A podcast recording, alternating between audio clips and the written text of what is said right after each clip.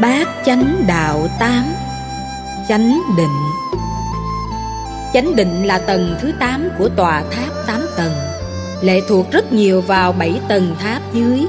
Để chánh định có mặt sớm, bền vững Cho đến lúc hành giả chứng đắc đạo quả giải thoát Bảy tầng đầu không thể không có. Chánh kiến đi đầu được hiểu là tầng thứ nhất Xác lập quan điểm, thái độ, tầm nhìn Xóa đi mê tín dị đoan. Hay những quan điểm về số phận an bài Hoặc những triết thuyết cho rằng có nguyên nhân đầu tiên Hay quy kết nó vào vật chất Đều bị nghiền nát bởi cái nhìn của chánh kiến. Chánh tư duy là nhận thức Thoát khỏi tham, sân, si Giải quyết các vấn đề trên tinh thần hài hòa Rộng lượng, cởi mở, tha thứ, tương dung. Những phản ứng kéo theo bao gồm hành động ngôn ngữ Tay chân nghề nghiệp chân chính. Tạo ra nền tảng đạo đức trong tương quan xã hội Được xem là hệ quả của tư duy chân chánh. Chánh tinh tấn là sợi dây xuyên suốt cho tất cả những nỗ lực chân chính được thành tựu, những loại trừ tiêu cực được dứt điểm. Nhờ đó con người đạt được chánh niệm trong đi, đứng, nằm, ngồi, thức, ngủ, nói nín, co duỗi, động tịnh đều có sự chân chính của đạo, chân chính với đời và chân chính với người. Hành giả mỗi bước chân đi vào tịnh độ, nhìn thấy được pháp thân như vậy, chánh định là thành quả. Nhiều hành giả đi theo các pháp môn không nhấn mạnh đến bảy yếu tố đầu Xem chánh định là nguyên nhân để có được kết quả giác ngộ giải thoát Tu tập như thế, đôi lúc ta gặp những trở ngại bởi vì các hạt giống cũ thuộc về thế gian còn dãy đầy. Dễ dàng tạo ra khủng hoảng trong đời sống nội tại, tâm linh của hành giả. Đi theo tiến trình tự nhiên, ta sẽ không gặp bất cứ một phản ứng phụ. Chánh định không nên hiểu đơn thuần là tập trung tâm ý. Nó là sự huấn luyện tâm thức. Trên nền tảng ba yếu tố thiện không tham, không sân, không si nhiều ngành nghề đòi hỏi mức độ tập trung cao. Nếu trên nền tảng của những bất mãn, bất đồng Cảm thấy không thoải mái thì sự tập trung này thuộc về lòng sân. Có những tập trung do không biết gì Lặng lẽ tưởng rằng mình đang có năng lực tu tập cao thuộc về lòng si tỉnh lự hoặc bậc dứt những tâm niệm tham sân si được gọi là chánh định hay những yếu tố quan trọng để dẫn đến chánh định. Nhất tâm quán tưởng.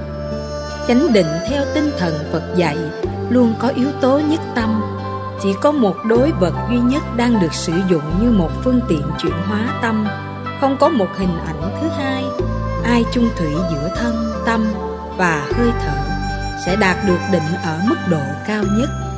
Hành giả giữ được hơi thở ra vào ý thức quán tưởng theo dõi, thấy rõ sự vận hành của nó. Thân, tâm, hơi thở vận hành, trong sự giám sát lẫn nhau. Có mặt trong mọi hoàn cảnh được gọi là biểu hiện của nhất tâm.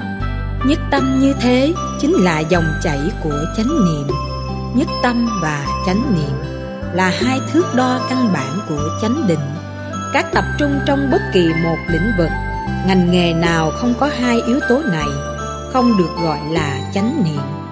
Chúng ta có thể phán đoán, đánh giá hành giả đạt được chánh niệm tâm không còn bất cứ một sao động gì, giống như mặt nước không có gợn sóng sóng hiển lộ hay sóng ngầm. Nó không có tác động của ngoại tại trên đời sống nội tại của các giác quan. Hành giả làm chủ được nó một cách an toàn, phóng tâm đã được ngưng. Khi phóng tâm không có thì mắt thấy tai nghe, mũi ngửi, lưỡi nếm, thân xúc chạm. Ý nhận thức các đối vật chỉ đơn thuần là thấy, nghe, ngửi, biết. Không có những phản ứng cảm xúc thuận hay nghịch, kéo theo sau.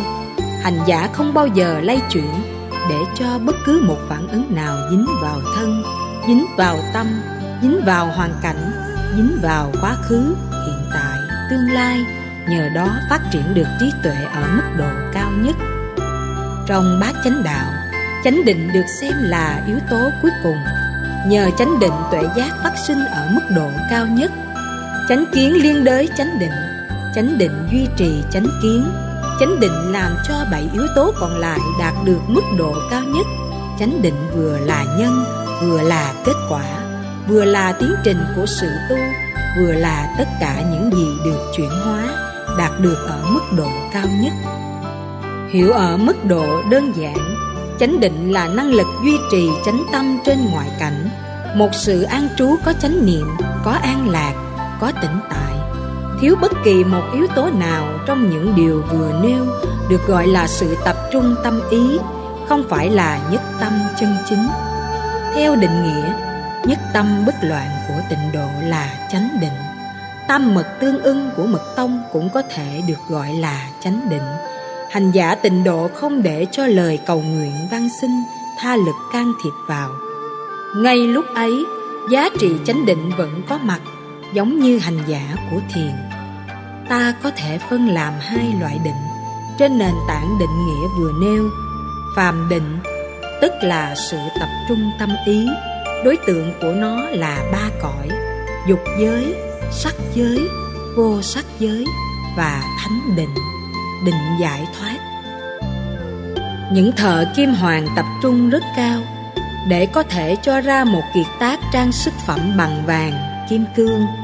Các nhà khoa học, các bác học đầu tư vào các lĩnh vực khảo nghiệm trong các phòng thí nghiệm, đôi lúc quên cả ăn, bỏ cả ngủ, không thể được gọi là chánh định. Bởi vì mục đích hiện thực diễn tiến, kết quả đạt được là dục giới, sắc giới, vô sắc giới. Đây là phần định nghĩa khá căn bản của ngài phật âm. Tất cả những hình thái tập trung thuộc phàm tình, không thuộc về chánh định. Chánh định của phật giáo vượt ra khỏi tam giới, có khả năng hướng về chánh đạo trên nền tảng của nhất tâm, chánh niệm. Để đạt được giải thoát loạn động tư tưởng. Trở ngại lớn nhất của đời sống chánh định là người thực tập rơi vào trạng thái luyến tiếc gia tài, sự nghiệp, tình yêu, quá khứ, tương lai, thất bại, mất mát, thương đau. Tất cả những loại này làm cho tâm rơi vào trạng thái độc thoại. Khi trạng thái không gian yên lắng chừng nào, mức độ của loạn động xuất hiện chừng đó hành giả phải hết sức lưu ý. Đừng cho tất cả những tình huống kia đánh lừa mình. Để cho độc thoại đánh lừa, trải nghiệm yên lắng trong một thời gian. Phần lớn người thực tập sẽ rơi vào trạng thái trầm cảm. Không thiết màng đến bất cứ thứ gì trên cuộc đời. Người không có kinh nghiệm chặn đứng lại dòng chảy lãnh cảm đó. Sau thời gian, họ sẽ bị tâm thần. Có một phật tử hỏi sau khi thực tập thiền vô vi của ông lương sĩ hằng một thời gian, đầu của anh bưng bưng, muốn nổ tung. Đi khám bác sĩ chụp ct họ không phát hiện bệnh gì đến các bác sĩ tâm thần. Kết quả cũng không có cái gì đáng lo, nhưng sự căng thẳng đau nhức ở trong đầu là một vấn nạn thường trực. Chúng tôi đặt ra giả thuyết, có phải anh tập trung con mắt ngay chính giữa trán không? Anh nói đúng là như vậy. Anh hỏi sao thầy biết? Tôi trả lời anh tập trung nhiều quá hỏa vọng lên đầu căng thẳng thường trực phải rồi. Trong khi đó, phương pháp tu tập thiền trên nền tảng của chánh định hay thực tập thiền để có được chánh định. Ta nên buông thư tất cả các phản ứng cơ bắp và giác quan. Hành giả tập trung sai địa điểm, làm cho sự căng thẳng có mặt, hỏa vọng lên đầu rất may, anh ngừng sớm. Không ngừng sớm sau này sẽ bị tâm thần. Một số hành giả theo phương pháp thiền lương sĩ hằng có cảm giác mình bay bổng. Họ quan tưởng tâm thức xuất ra khỏi cơ thể, làm cho cảm giác nhẹ nhàng lân lân thư thái, thoải mái. Nhưng thật ra, chỉ là ảo giác. Nhiều người sử dụng ảo giác đó, tưởng rằng mình đang được an lạc hạnh phúc thật như giải thoát kết quả không đạt được gì. Thực tập chánh định. Phương pháp thực tập chánh định hay thiền của phật giáo là làm sao cho tâm của mình chung thủy một trăm phần trăm đối với thân và hơi thở. Không tách bất cứ một ly tất nào. Nhờ tâm có mặt mà ta thấy rõ sự vận hành của thân thể, dòng cảm xúc của tâm, của những đối vật chính nó. Hành giả buông được, lắng nghe nhẹ nhàng, thoải mái. Bằng không, sự căng thẳng ngày càng cao. Có người đặt quá nặng sự tập trung trên đỉnh mũi, tạo ra căng thẳng, hỏa tiếp tục vọng lên đầu. Trong kinh tạng Pali, Đức Phật chỉ dạy đặt niệm trước mặt. Khái niệm đó được hiểu. Con mắt đừng quá nhắm lại. Nhắm lại nó rơi vào trạng thái độc thoại bên trong. Trong lúc chúng ta thiền định, ta vẫn không có được chánh định ta mở to mắt một trăm phần trăm, sẽ nhìn thấy các đối vật do vậy. Sự dao động làm cho cái thấy lao theo thế giới trần cảnh.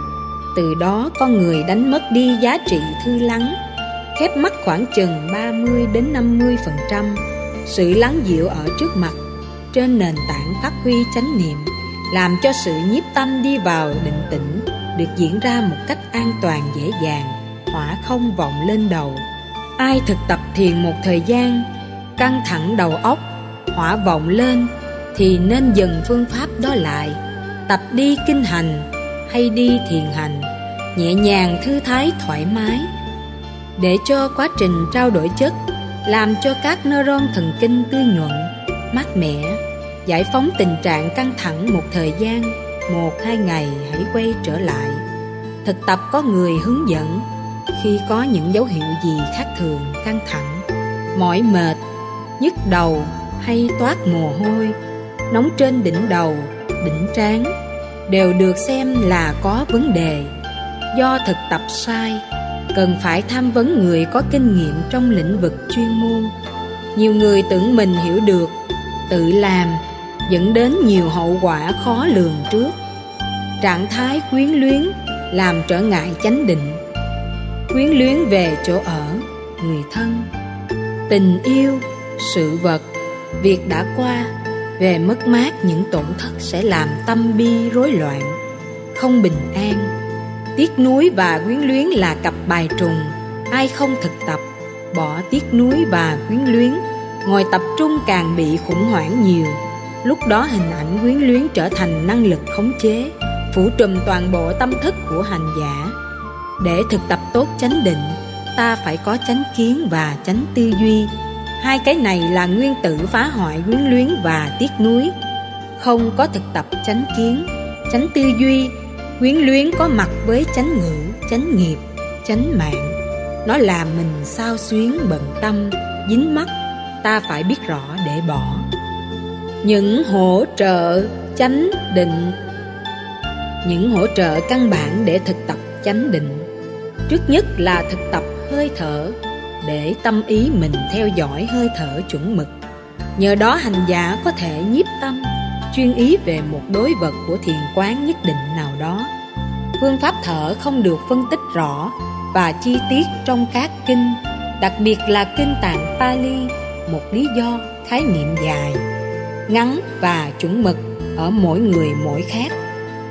Ta thực tập làm sao theo đúng lời dạy đức phật thí dụ, một hơi thở thật dài, hơi thở thật ngắn. Ý thức rõ hơi thở dài, ngắn, đó đang được đưa vào trong cơ thể thông qua mũi, khí quản, buồng phổi. Vận hành của nó đi đến chỗ nào, giãn nở của cơ thể phải xuất hiện ở chỗ đó mới được xem đúng. Hơi thở muốn tốt, ra và vào làm sao đừng nghe tiếng động. Nếu không, sau một thời gian ta bị viêm mũi. Sức nóng và sức lạnh bên ngoài va chạm quá mạnh với các mạch bên trong mũi làm cho viêm, nhất là khi trong phòng ấm. Bước ra ngoài không gian lạnh, ta phải đứng khoảng chừng năm, mười giây để điều hòa thân nhiệt trước, sau đó mới tiếp tục di chuyển. Lúc đó, ta làm quen với khí hậu vừa thay đổi đột ngột, không làm cho cơ thể bị thương tổn, đặc biệt ở mũi thực tập hơi thở trong chánh định, hành giả tối kỵ thở bằng miệng. Vì mất đi thân nhiệt, tổn hao khí, sức khỏe ngày càng bạc nhược hơn. Các lỗ chân lông trong mũi, có những hệ thống lọc được các độc tố, lọc được bụi, không khí đưa vào bên trong được an lành, tốt đẹp. Muốn có chánh định, ngoài hơi thở như là đối vật để được theo dõi, Hành giả phải thực tập tâm kiên nhẫn và bình tĩnh. Ai không có lòng kiên nhẫn bình tĩnh Thực tập thiền rất khó Dễ nóng vội, câu có, bực dọc Năng lực của định bị phá vỡ rất nhanh. Kiên nhẫn không có mặt khó thực hiện được thiền định. Người điềm tĩnh có thể vượt qua những phản ứng khủng hoảng hay nỗi sợ hãi bên trong. Không ảnh hưởng đến định ai thực tập định nhiều có thể khắc phục được tâm bồn chồn lo lắng, sợ hãi, đứng ngồi không yên, làm cho người đó điềm tĩnh, dáng đi nhẹ nhàng, thư thái, khoan thai, thoải mái. Hành giả có thể trải nghiệm được đời sống định trong đứng, nằm, đi, trong ngồi, không lo lắng về các việc dở dang, những việc đã qua, những chuyện chưa đến, những rây rứt lương tâm, những mối quan hoài, tinh thần trách nhiệm giúp cho hành giả dễ dàng có được định trong lúc thực tập. Đời sống đạo đức đã được thực hiện, thực tập thiền định chỉ cần nhớ hơi thở, cơ thể và tâm, không nhớ gì khác. Ai có trách nhiệm nhiều chừng nào, khó thực tập thiền định chừng đó. Khi ngồi bắt đầu nhớ lại chuyện cũ, chuyện đã qua, hoặc liên tưởng đến những dự án, kế hoạch trong tương lai, không thể nào có định được phải thoát tất cả các công việc ở ngay điểm nó xuất phát. Khóa công việc ở hoàn cảnh, khóa ở quá khứ, khóa ở tương lai, khóa ở con người, khóa ở sự vật, khóa ở tình huống, khóa ở sự lo, khóa ở việc dở dang, vân vân. Và thước đo của nó là gì? Ta thấy tâm bắt đầu nhẹ nhàng, thư lắng, an lạc tự tại, thoải mái ta biết mình đang thực tập đúng chánh định. Tập trung sai phương pháp, trái lời phật dạy, dẫn đến những biến chứng, hết bệnh này hoặc bệnh kia. Hành giả tu tập có biến chứng là sai phương pháp. Kết quả thực tập chánh định. Thiền định chân chính hành giả phải phát sinh được trí tuệ. Đời sống đạo đức, dễ dàng định tĩnh không còn sợ hãi cuộc đời phê bình chỉ trích. Mức độ định tĩnh làm cho người đó có thể sống bình thản, an vui khắp mọi nơi. Tuệ giác dễ dàng được phát sinh. Giống như nước đã trong, các đối vật tương phản ở trên mặt nước sẽ được người quan sát nhìn thấy một cách rõ ràng. Dòng nước đang lăn tăng ta thấy sự dao động của các đối vật ở trên nó, làm cho chúng ta không nhìn thấy nó đúng với nguyên dạng. Thực tập chánh định thấy rất rõ bản chất vô thường, khổ, vô ngã xảy ra với mọi đối vật và phản ứng cảm xúc của ta trên chúng, vô thường có thể diễn ra với tất cả mọi sự vật. Thông qua chuỗi thời gian quá khứ, hiện tại và vị lai, bất cứ lúc nào, ở đâu, với ai, phản ứng thông thường của người phản là cảm thấy không hài lòng, bất mãn, đau khổ, ôm cái đó lâu dài nhưng người có thực tập chánh định, biết tu vô ngã để ly tâm hóa nỗi đau. Nỗi đau không phải là tôi tôi không bị kẹt vào trong nỗi đau. Tất cả vô thường là khổ, không phải là tôi. Không phải là sở hữu của tôi, không phải là tự ngã của tôi. Nhờ đó, cái gọi là tôi giả định được thoát ra khỏi vòng quay tỏa của vô thường và khổ đau thực tập vô ngã làm cho chúng ta không bị khổ trên vô thường. Phần lớn người đời chỉ có được nhận thức, vô thường dẫn đến khổ, vô thường trong tự thân, làm cho người ta khổ hoặc bị khổ gấp đôi. Người thực tập vô ngã thì khổ đó được vô hiệu hóa. Đó là lý do tại sao ta thấy khổ được chen chính giữa vô thường và vô ngã. Ta không thể làm thay đổi vô thường thương lượng với vô thường, tương nhượng với nó, không thể làm cái gì để đi ngược lại thời gian. Chỉ có cách thực tập vô ngã để cho cái khổ không có mặt trên vô thường. Người thực tập định, trí tuệ và chánh niệm sẽ thực tập được vô ngã. Ai chấp vào mình nhiều, chấp vào ngã sở hữu, đánh đồng những sự vật hiện tượng, cái này, cái kia là chính mình sở hữu của mình người đó không bao giờ có được chánh định trong kinh tạng Pali. Điều đó được xem là thước đo, đánh giá thực tập định của chúng ta có đúng theo tinh thần Phật dạy hay rơi vào tà định của các trường phái tôn giáo. Các ngành nghề trong dân gian nhờ tuệ đồng hành với định trên nền tảng của chánh niệm trạng thái sáng suốt tinh tấn có mặt sức khỏe được gia tăng mỗi một ngày chỉ cần thực tập 10 phút chánh định người thực tập có được tuổi thọ tốt. Tập một thời gian thấy căng thẳng mỏi mệt dễ câu có khó chịu dễ phiền não biết là tu sai. Thiền quán trên những đề mục. Trong truyền thống của Phật giáo Nam Tông có 40 đề mục thiền giúp cho hành giả đạt được chánh định, ít được Phật giáo Bắc Tông nghiên cứu và biết đến. Chúng tôi xin giới thiệu vắn tắt 40 đề mục này, chia làm 4 nhóm. Trong đó, nhóm thứ nhất là 10 vật, bao gồm 4 nguyên lý đất, nước, gió, lửa, 4 màu xanh, vàng, đỏ, trắng, hư không và ánh sáng thường được các hành giả tu thiền theo truyền thống Nam Tông sử dụng để cột tâm lại một địa điểm, nhờ đó có được sự nhất tâm. Trong sơ thiền kinh tạng Pali mô tả, tâm và tứ là hai phương tiện rất quan trọng. Tâm là tìm kiếm một đối tượng thiền quán thích hợp cho mình. Tứ là duy trì an trú các đối tượng thiền quán một cách lâu dài, như một niềm vui nội tại sâu lắng bên trong ai giữ được các niềm vui nội tại hành giả đó bền bỉ đường tu hành giả ứng dụng. Quán tưởng đất, nước, gió, lửa, xanh, vàng, đỏ, trắng. Thời gian và hư không. Mỗi người mỗi kiểu, miễn sao đạt được nhất tâm. Tâm không bị lay động theo đối tượng trần cảnh, được xem có kết quả. Trong kinh thủ lăng nghiêm, có nhiều đoạn văn mô tả, vị a la hán giác ngộ được nhờ quán địa đại bên trong các hành giả do quán địa đại bên trong. Địa đại bên trong bao gồm tất cả các nguyên lý chất rắn. Những vật có thể bị chúng ta chấp trước như chính mình. Địa đại bên ngoài bao gồm sơn hà đại địa. Nói chung là vật chất các hình hài màu sắc sự vật. Tất cả mọi chấp trước dù ở góc độ nào đều tạo ra vấn đề. Trong khi đó, thiền định của Nam Tông cho phép sử dụng nó như một đối vật tích cực. Ta quán bằng cách như thế này. Địa đại được hiểu như là tâm địa.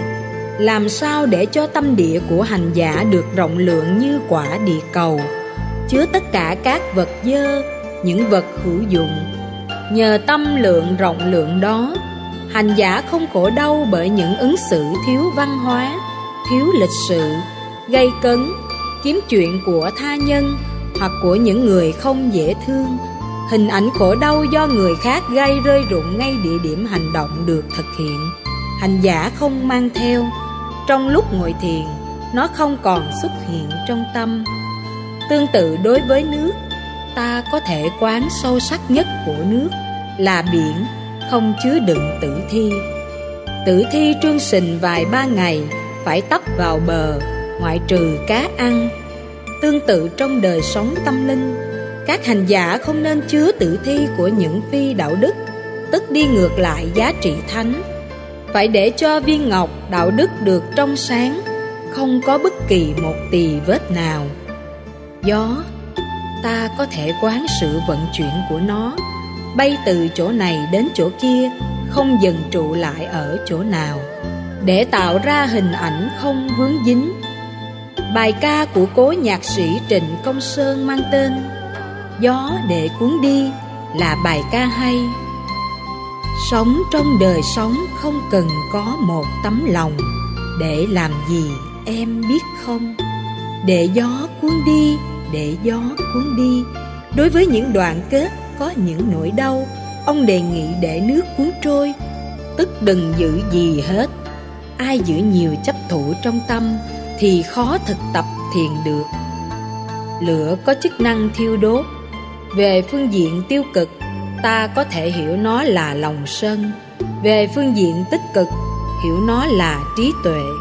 Đốt cháy các phiền não bản thân đất nước gió, lửa Vốn chẳng gì đối với đời sống của chúng ta Trở thành những đối vật để quán chiếu Xanh, vàng, đỏ, trắng.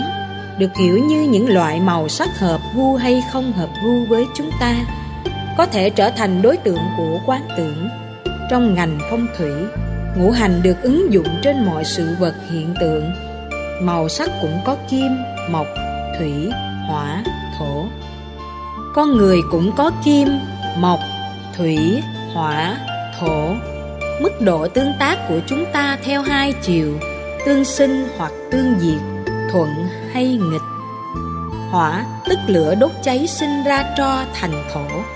Thổ là nơi các quặng, kim loại được tồn tại và phát triển. Cho nên thổ sanh kim.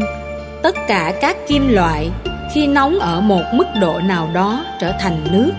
Cho nên kim sanh thủy. Nước làm cho cây cối được tươi nhuận. Hoa màu được sinh sôi Thủy sinh mộc Mộc là một phương diện của nhiên liệu mọc tạo ra lửa, mọc sanh hỏa. Cứ như thế vận hành. Ta hiểu được nguyên lý vận hành vật lý này. Việc quán tưởng màu sắc và trang trí trong nhà, Nội thất hay ngoại cảnh, Đóng một vai trò khá quan trọng đối với cảm giác thoải mái hay khó chịu của chúng ta. Phật giáo không phủ định tính khoa học của phong thủy, Nhưng chỉ phê phán những nhà phong thủy chưa đến nơi đến chốn cường điệu hóa rằng nó có thể quyết định vận mệnh hạnh phúc, khổ đau, thành công, thất bại. Giàu hay nghèo của chủ nhân, chuyện đó không có. Phong thủy chỉ làm cho ta có cảm giác thoải mái mà thôi. Đời sống còn lệ thuộc vào cộng nghiệp của một dân tộc. Ví dụ, cộng nghiệp của Phật giáo quan niệm Màu vàng tượng trưng cho giải thoát. Khi các tu sĩ khoác lên thân thể của mình chiếc áo màu vàng Lòng cảm thấy thoải mái nhẹ nhàng. Cố gắng thực tập làm sao cho ăn khớp với sự giải thoát đó. Người tại gia khi nhìn thấy các nhà sư mặc chiếc áo màu vàng, Lòng cảm thấy hân hoan, Nhưng qua đến Tây Tạng, Chiếc áo vàng đâu có sử dụng. Họ mặc chiếc áo đỏ bầm bởi vì văn hóa của họ quan niệm đó là màu thích hợp cho người tu. Các tổ Trung Hoa và Nhật Bản dùng chiếc áo màu đen cho người Phật tử tại gia Họ cũng cảm thấy thoải mái như thường. Mỗi nền văn hóa có một biểu tượng các loại màu khác nhau Xanh, vàng, đỏ, trắng thuộc về sự lựa chọn của mỗi người. Theo một cái gu cộng nghiệp, biệt nghiệp hay là ngũ hành tương sinh tương khắc miễn nó thích hợp cảm thấy thoải mái. Người trung hoa thích màu đỏ cho nên đình miếu chùa tự viện, đều có tông màu đỏ. Màu đỏ trong nền văn hóa trung hoa tượng trưng cho sự hài hòa. Trong khi đó, đối với việt nam, màu đỏ là màu nóng. Hài hòa giữa con người với con người, giữa con người với thiên nhiên, giữa con người với thế giới. Cho nên tông màu đỏ được hiểu theo nghĩa dân gian. Từ sự hài hòa đó, có sự may mắn, thịnh vượng, phát đạt cho nên bao lì xì gọi là hồng bao. Bao màu đỏ không làm màu khác. Các thiệp chúc tết người ta cũng làm màu đỏ. Trong khi đó, đối với phật giáo, màu hài hòa là màu hoại sắc, tức màu vàng da bò. Nó pha tạp giữa màu nâu, màu vàng, màu đất. Mỗi nền văn hóa khác nhau, chọn tông màu văn hóa cho riêng biệt. Chính vì thế, xanh, vàng, đỏ, trắng đều có thể trở thành đối tượng để chúng ta quán tưởng trong khi hành thiền. Hư không là không cùng tận, không có biên giới, không có ngằn mé. Quán tâm như hư không sẽ giúp cho hành giả thư thái, không vướng bận. Tất cả các hành tinh, định tinh, vận hành lệ thuộc vào từng hệ mặt trời đều đang trôi chảy trong hư không với sự tương tác giữa chúng lẫn nhau, nên chúng không bị rơi chỉ khi nào quỹ đạo của chúng đụng nhau ở một điểm, sự va chạm lớn làm cho các hành tinh, các định tinh trở thành những thiên thạch rơi trong không gian. Mà về đêm, ta nhìn dưới tác động phản quang, ta tưởng rằng đó là những ngôi sao. Lúc ta nhìn thấy nó Nó đã không còn tồn tại trong vũ trụ này nữa. Nó trở thành những mảnh thiên thạch rơi trong vũ trụ. Quán hư không sẽ giúp cho tâm hành giả được thư thái, thoải mái. Ánh sáng có khả năng chiếu soi dẫn đường Tạo tác dụng, tránh những ngộ nhận, lầm lạc, vấp ngã, vân vân. Khi quán như thế, tâm ta có điểm dừng ở chỗ tích cực. Tất cả những tiêu cực khác rơi rụng hết. Sự thích hợp trong việc lựa chọn đối tượng Sẽ làm cho hành giả tập trung cao Do đó phải có tư vấn tốt. Ta thực tập thử. Đối vật nào làm cho ta tập trung được Thì phát triển nó. Các mục về tử thi. Mười đề mục thứ hai liên hệ đến tử thi. Trải qua các giai đoạn, Hành giả thực tập thiền định chọn đối tượng tử thi phải hiểu. Nếu họ là người chấp vào thân thể, xem thân thể như là Thượng Đế, Chăm chút nhan sắc hay những thay đổi nho nhỏ trên cơ thể Làm cho họ mặc cảm mình già hơn, xấu hơn hoặc khổ đau nhiều hơn. Việc quán tử thi làm cho họ vượt qua được tâm niệm này.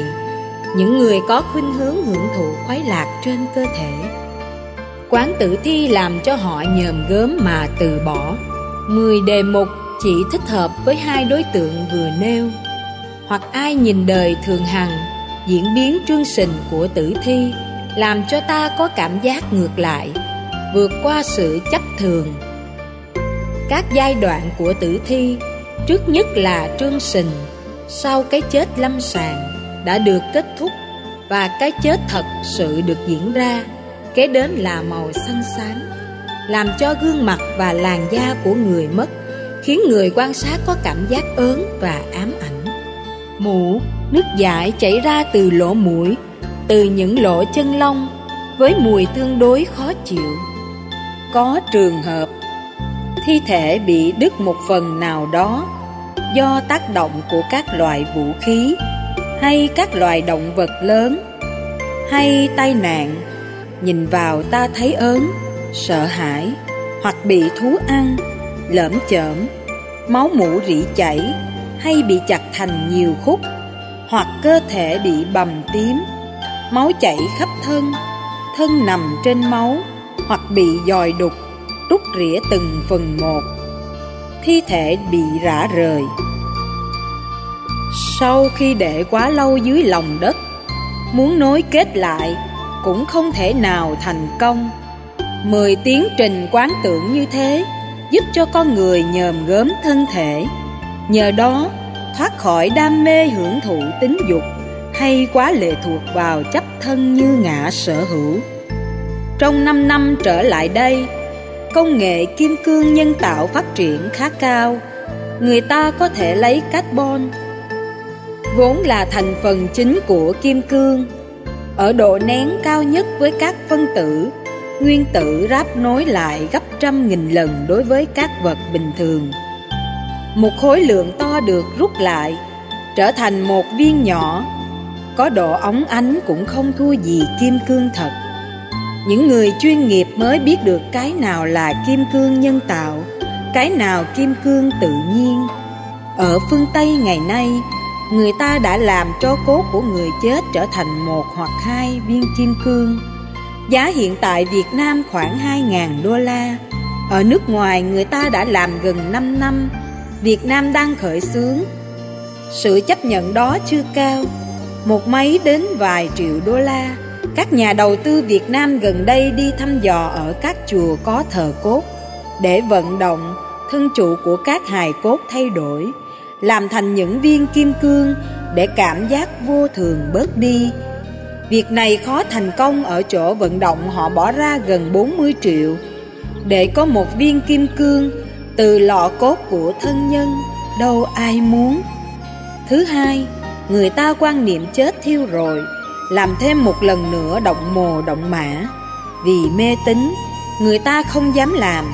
Hơn nữa, còn lại một viên để ở đâu mang theo trên cà rá phải di chuyển hoài cha mẹ người thân mình phải tôn thờ di chuyển như thế lỡ rớt mất thì sao từ một lọ cốt thành viên kim cương do nén độ carbon, các nguyên tử phân tử của kim cương có thể dính lại với nhau. Từ một khối vật to, còn lại một viên nhỏ, rất nhiều người thân không có cảm giác hai cái này tương đương với nhau. Ngoài carbon là nguyên thể chính của kim cương để làm kim cương. Những cái còn lại, ngoài carbon để làm gì? Dĩ nhiên nó phải thải đi liệu người ta có đồng ý hay không? Đó là một chuyện khác. Ở nhật bản, nhiều năm về trước, người ta làm công nghệ hóa phật. Thí dụ, một ngôi chùa để lọ cốt vài chục năm, muốn cho tất cả các gia chủ hoan hỷ. Thay vì vận động người ta thả xuống biển, nhiều người không đành lòng hoặc thả xuống các cây để bón phân. Người ta cảm thấy không an tâm, mặc dầu đức phật khuyên như thế để cho hương linh không còn chỗ bám vào hài cốt như là thân thể của mình. Do đó chấp ngã và ngã sở hữu được bỏ đi mới được siêu. Người ta gom hết tất cả các lọ trô cốt dùng công nghệ kim cương, nén lại ở mức độ đơn giản, trở thành tượng phật. Màu lóng lánh thật đẹp, tất cả thân chủ của hàng ngàn lọ cốt này vào đảnh lễ thân bằng quyến thuộc của mình cảm thấy rất hạnh phúc. Họ không thấy những tro cốt bị bỏ đi, mà trở thành những vật được người ta tôn kính. Nhiều người hưởng ứng, phong trào đó vẫn không phát triển mạnh ở nhật bản. Chúng tôi có đề nghị, cũng lọ cốt đó. Ta làm hoa sen bên dưới, có đế bằng gỗ để tên các hương linh. Từ một lọ cốt to, nặng khoảng 3 kg còn lại hoa sen bằng đá do công nghệ kim cương làm ra, giá thành khoảng chừng 7-800 đô la mỗi một lọ. Trong thờ cốt của chùa, theo công nghệ mới này, ta không thấy không khí tăng tốc. Người vào bên trong cảm giác hạnh phúc hơn, giải thoát hơn. Chúng tôi rất mong công nghệ này phát triển sớm để chùa chỉ là nơi thờ phật. Không có thờ cốt, các hình ảnh cần được đốt để trở thành những hoa sen tập thể. Thí dụ, các lọ cốt nào không còn thân nhân, ta làm hoa sen lớn hơn. Tên và hình ảnh của các hương linh đó được nén lại theo công nghệ này. Thi thể nếu quán tưởng theo công nghệ mới, ta có thể đưa ra nhiều hình ảnh mới để quán tưởng. Từ một thi thể trương sình qua 10 giai đoạn, trở thành một viên ngọc, một viên đá, với những hình thù chúng ta muốn hay tinh chế hơn trở thành một viên kim cương, giá trị của nó rất cao. Không khí tan tóc mất đi, nỗi đau sanh tử vô thường cũng bớt. Hành giả có thể chuyên tâm quán tưởng, có thể thành công. Mười đề một về niệm. Mười đề một thứ ba thuộc về mười niệm. Trong đó sáu niệm, lục niệm, trong kinh tạng Pali, niệm Phật, niệm Pháp, niệm Tăng niệm giới đức niệm bố thí và niệm phước báo chư thiên vốn là sáu đối tượng mà Đức Phật khuyên những người tại gia hành trì. Niệm Phật, Pháp, Tăng để giúp cho chúng ta không mê tín. Tin vào Phật không còn tin vào Thượng Đế, thần linh, ban phước, giáng họa, ngẫu nhiên, số phận an bài. Không xem Phật thay thế cho các thần linh xem Phật là ánh sáng soi đường, người chỉ đường cho chúng ta thực tập. Niệm pháp ta niệm năm đặc điểm. Thiết thực hiện tại, siêu việt thời gian, đến để mà thấy. Được người trí tán thán, có khả năng chuyển phàm thành thánh. Niệm chư tăng để thấy rõ được biểu tượng hòa hợp như nước với sữa. Sự thăng tiến trong tu tập, tinh tấn không gián đoạn biểu mẫu của đời sống con người ở mức độ cao. Niệm bố thí để chúng ta nhường cơm xẻ áo, giúp đỡ kẻ ngặt người nghèo. Đối với cái ngặt, ta cho con cá. Đối với cái nghèo, ta cho cần câu. Nắm vững bản chất và tình huống nào tặng con cá, tình huống nào tặng cần câu, mới giúp con người qua từ thiện có kết quả. Lúc người ta đang ngặt mà cho cần câu biết khi nào mới được phương pháp để tạo ra sự sống tự lập cho bản thân. Niệm về giới đức để thấy phù hợp đời sống đạo đức. Không sợ luật pháp không sợ ai phê bình chỉ trích hết. Mình trở nên vô úy, thản nhiên, điềm tĩnh, định tĩnh trong đời. Niệm phước báo sanh về cõi chư thiên để cho thấy nhân quả có thật. Đời sau là hiện thực, không phải mơ tưởng. Bên cạnh việc niệm xấu đối tượng như vừa nêu Hành giả còn được khuyến khích niệm về chết, về thân thể, hơi thở và niết bàn. Tất cả được gọi là thập niệm. Niệm về niết bàn là mức độ cao nhất, an lạc, giải thoát. Không phải là một cảnh giới, không phải là nơi trốn như nhiều người đã nghĩ. Mặc dầu trong kinh thỉnh thoảng dùng ngôn ngữ hình ảnh để ta dễ hình dung Niết bàn là trạng thái trong đó không còn tham, sân, si, các phiền não, nghiệp chướng trần ô. Nó là sự thanh tịnh, an lạc, tĩnh tại, thường hằng, không bị thay đổi. Tất cả chúng ta đều có thể thực tập ở nhiều góc độ khác nhau. Niệm về hơi thở, có bài kinh 16 phép quán niệm hơi thở. Đức Phật hướng dẫn rất chi tiết, huấn luyện tâm mình được định, theo dõi hơi thở qua 16 phép quán niệm. Mức độ thành công khá cao, ta chỉ đơn thuần hơi thở ra vào, dễ dàng đơn điệu, nhàm chán, giống như một cái máy, không có kết quả. Quán thân thể bài kinh, tứ niệm xứ, nói về quán 36 thể trượt, sự cấu tạo, sự hình thành, sự thay đổi, những giới hạn của nó. Dùng tuệ giác để tách ly nó khỏi sự chấp trước tự ngã, là ngã, là ngã sở hữu, vân vân. Quán từ vô lượng tâm, thức vô biên xứ, phi tưởng phi phi tưởng xứ. Nhóm thứ tư gồm có tứ vô lượng tâm, tứ vô sắc giới, thực phẩm ghê tởm và tứ đại trong thân.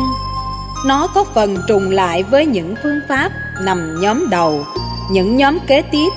Tứ vô lượng tâm tức là từ bi, hỷ, xả.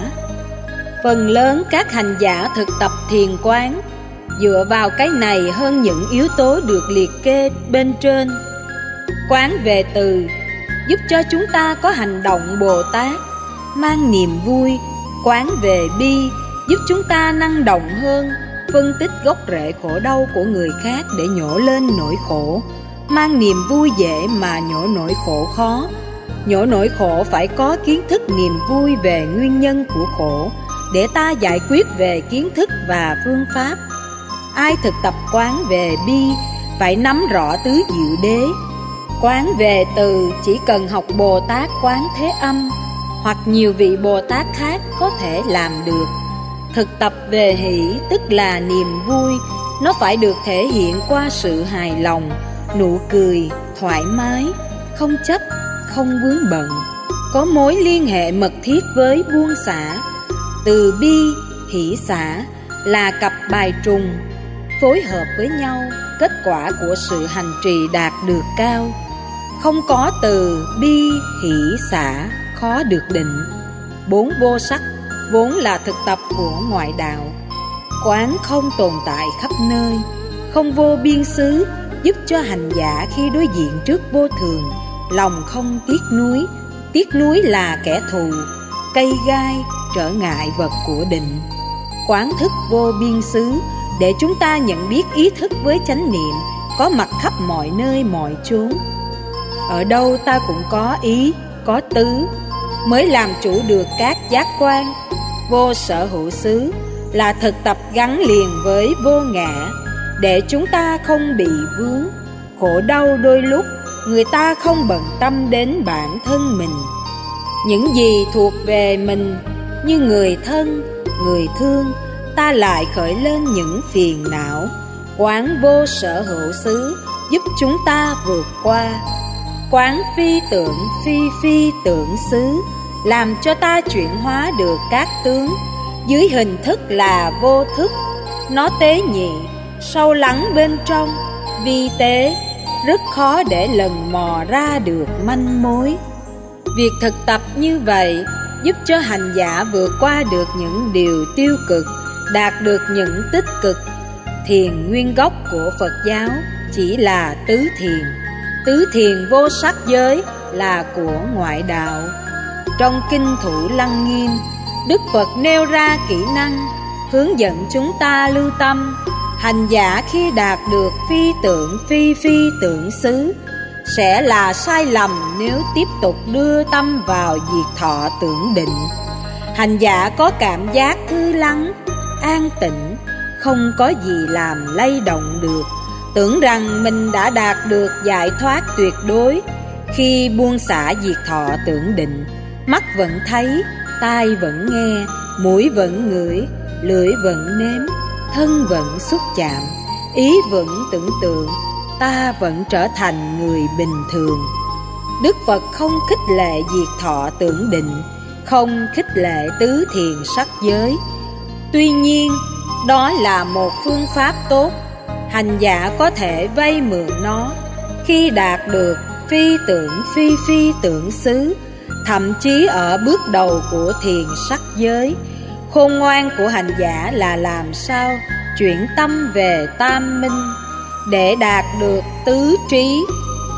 Theo nam tông, người chứng tam minh có khả năng thấy rõ được sanh đã tận, phạm hạnh đã thành, việc cần làm đã làm, không trở lại trạng thái sanh tử nữa đó là khác biệt căn bản giữa một hành giả tu thiền Phật giáo và hành giả tu theo Bà La Môn giáo và các tôn giáo khác.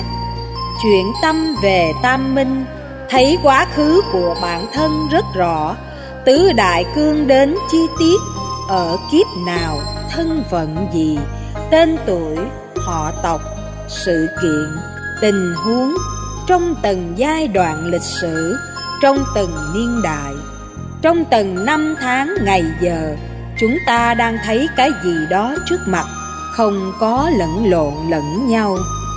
Thiên nhãn minh thấy rõ được nhân quả của chúng sinh trong tương lai, các nhà ngoại cảm đạt được một phần, các nhà tiên tri đạt được ở mức độ lớn hơn, văn học thọ ký kinh điển đại thừa, là một phần của thiên nhãn thông thọ ký cho người này thành Phật trong tương lai. Danh hiệu gì? Cách hoàng hóa hiệu quả. Các khoa học gia tính đếm được sự vận hành của vũ trụ 100 năm, 200 năm sau. Kinh nghiệm sẽ giúp cho chúng ta đạt được trình độ đó. Huống hồ đó là năng lực tu chứng Độ chuẩn xác càng cao hơn. Trong khi đó Lậu tận thông là tuệ giác quan trọng cao nhất. Hành giả chứng đắc A-la-hán Thấy rõ được phiền não rơi rụng, Không còn cái gì của trần đời tồn tại. Dầu chỉ là một ám ảnh, Một tàn dư, Một bóng dáng. Khi chuyển về tam minh, Hành giả sẽ chứng đắc, Hướng tâm về diệt thọ tưởng định khựng lại. Do đó, phương pháp thiền định nguyên gốc của Phật giáo là tứ thiền. Năm thiền sau, ráp với tứ thiền được gọi là cửu thứ đệ định, Tức là chín tầng cấp thiền định. Làm cho rất nhiều người ngộ nhận Tứ thiền thấp hơn bốn thiền vô sắc giới này Lại thấp hơn diệt thọ tưởng định Trong khi đó, trong kinh tạng Pali Đức Phật khuyên khi đến thiền thứ tư Chuyển tâm về tam minh là chứng đắc Hành giả không cần sử dụng đến bốn thiền vô sắc giới đặc biệt là diệt thọ tưởng định. Bồ Đề Đạt Ma tương truyền là người nhập diệt thọ tưởng định lâu nhất, chín năm diện bích. Đức Phật Thích Ca chỉ có 49 ngày, sau đó phải chuyển tâm về Tam Minh, Ngài chứng đắc được giải thoát trên nền tảng của Trung Đạo. Điểm trọng tâm nhất của nó là chánh định của bát chánh đạo.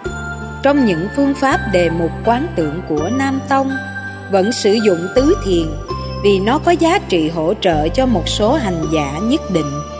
Quán về thực phẩm Quán về thực phẩm đáng ghê tởm, có khả năng trúng thực. Những món được gọi là ngon, thường là những món ác độc. Ví dụ như Trung Quốc có kỳ quan ẩm thực. Vớt con cá màu đỏ đang bơi lội trong hồ, đầu bếp dùng một con dao thật bén, lát mỗi bên 5-6 lát, cá dãy dụa Thả vô chảo dầu trong vòng 10-20 giây Gấp ra Cá vẫn còn thở hoi hóp Tim vẫn đập nhưng thịt chín, Bắt một con gà rửa sạch chân, nhổ hết lông đùi để trên một cái vỉ. Lửa ở dưới rực đỏ, cho nó đi trên đó chừng 20 giây. Toàn bộ máu huyết từ trên đầu và toàn thân bung xuống hai đùi, bắt con gà xuống. Thịt phần đùi là chính ở trên vẫn còn sống, bẻ gãy ra ăn. Càng ngon miệng chừng nào, mức độ nhẫn tâm và ác độc gia tăng chừng đó văn hóa ẩm thực của người trung hoa thật kỳ quái. Con gì cũng ăn được, việt nam cũng ảnh hưởng theo. Con sâu, con kiến, con mối con mọt. Ở campuchia, ngay cả con bò hóng con bò cạp cũng ăn được. Người quen cộng nghiệp này thấy bình thường. Ăn mắm bò hóc của campuchia, nghiệp sát quá nhiều. Đức phật dạy quán thực phẩm ghê gớm. Chỉ cần một sơ suất kém vệ sinh làm cho biết bao nhiêu chứng bệnh có mặt. Chúng thật có thể dẫn đến chết, ăn chay vẫn tốt hơn, độc tố ít, giết các chủng loại vi sinh cũng ít hơn thực phẩm mặn, không ảnh hưởng đến môi trường sinh thái hay hiệu ứng nhà kính hoặc hâm nóng toàn cầu như thực phẩm mặn.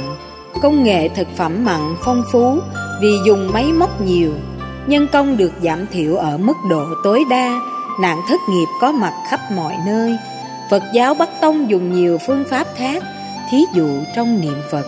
Không chỉ đơn thuần Nam Mô Như Lai Ứng cúng, chánh biến tri, minh hạnh túc Thiện thệ, thế gian giải Vô thượng sĩ, điều ngự trượng phu Thiên nhân sư, Phật Thế Tôn.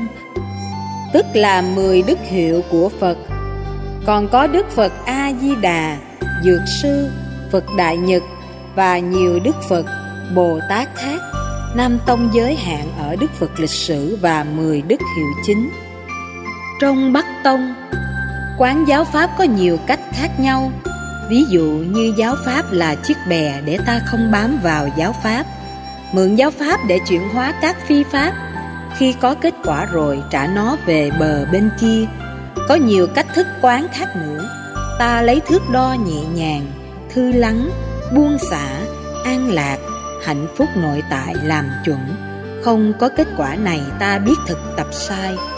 Năm chi phần của định. Trong sơ thiền, có năm yếu tố, tầm, tứ, hỷ, lạc và định. Tầm, tứ.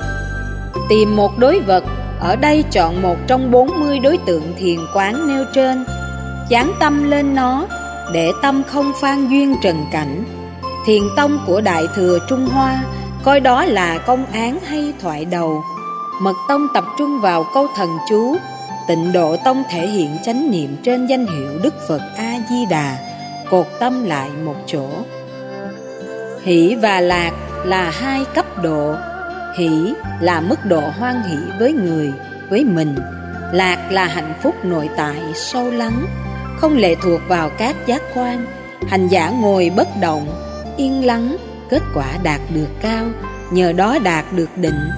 Kinh tạng Pali xác định rõ, phải xa lìa đời sống ái dục mới chứng đắc thiền định. Người tại gia không đạt được sơ thiền vì còn đời sống vợ chồng. Người tại gia độc thân hay một trong hai người đi trước, người còn lại không tái giá mới có thể có khả năng đạt được sơ thiền. Chánh định là cửa ngõ của sơ thiền, nhị thiền đạt tới mức độ cao bỏ tầm, bỏ tứ, không cần vận dụng phương tiện, không cần mượn đối vật. 40 đề mục quán tưởng thiền dành cho người mới bắt đầu, người có kinh nghiệm mở khóa, đóng nó ngay tích tắc. Hỷ lạc, nhất tâm vẫn còn giữ lại. Trong tam thiền, phần xả niềm vui nội tại sâu lắng cần phải có. Ở tứ thiền, xả luôn các niệm Dầu đó là niệm thanh tịnh Buông tất cả ý niệm Ta mới có được sự thanh tịnh tuyệt đối Nhẹ nhàng sâu lắng. Hành giả thực tập chánh định có được sơ thiền Nhị thiền, tam thiền và tứ thiền. Khi đạt được tứ thiền Hành giả nên chuyển tâm về tam minh Chứng đắc được đạo quả. Nói tóm lại Chánh định giải quyết vấn đề khổ đau Chánh kiến bắt đầu vấn đề của đời sống tâm linh ở mức độ cao. Sáu chi phần còn lại là những hỗ trợ cần thiết không thể thiếu. Ai không hoàn tất được tất cả bảy điều chân chánh trong bát chánh đạo, Khó có thể đạt được chánh định. Hành giả dù tu pháp môn nào, Cần thực tập bảy yếu tố ban đầu, Từ chánh kiến cho đến chánh niệm. Nhờ đó, chánh định mới có thể đạt được ở mức độ cao nhất. Bỏ qua bảy yếu tố chân chính đầu, Không thể có được chánh định. Đó là điều mà chúng ta phải tin. Nhờ có chánh định, Tuệ giác phát sinh, Hành giả đạt được giải thoát.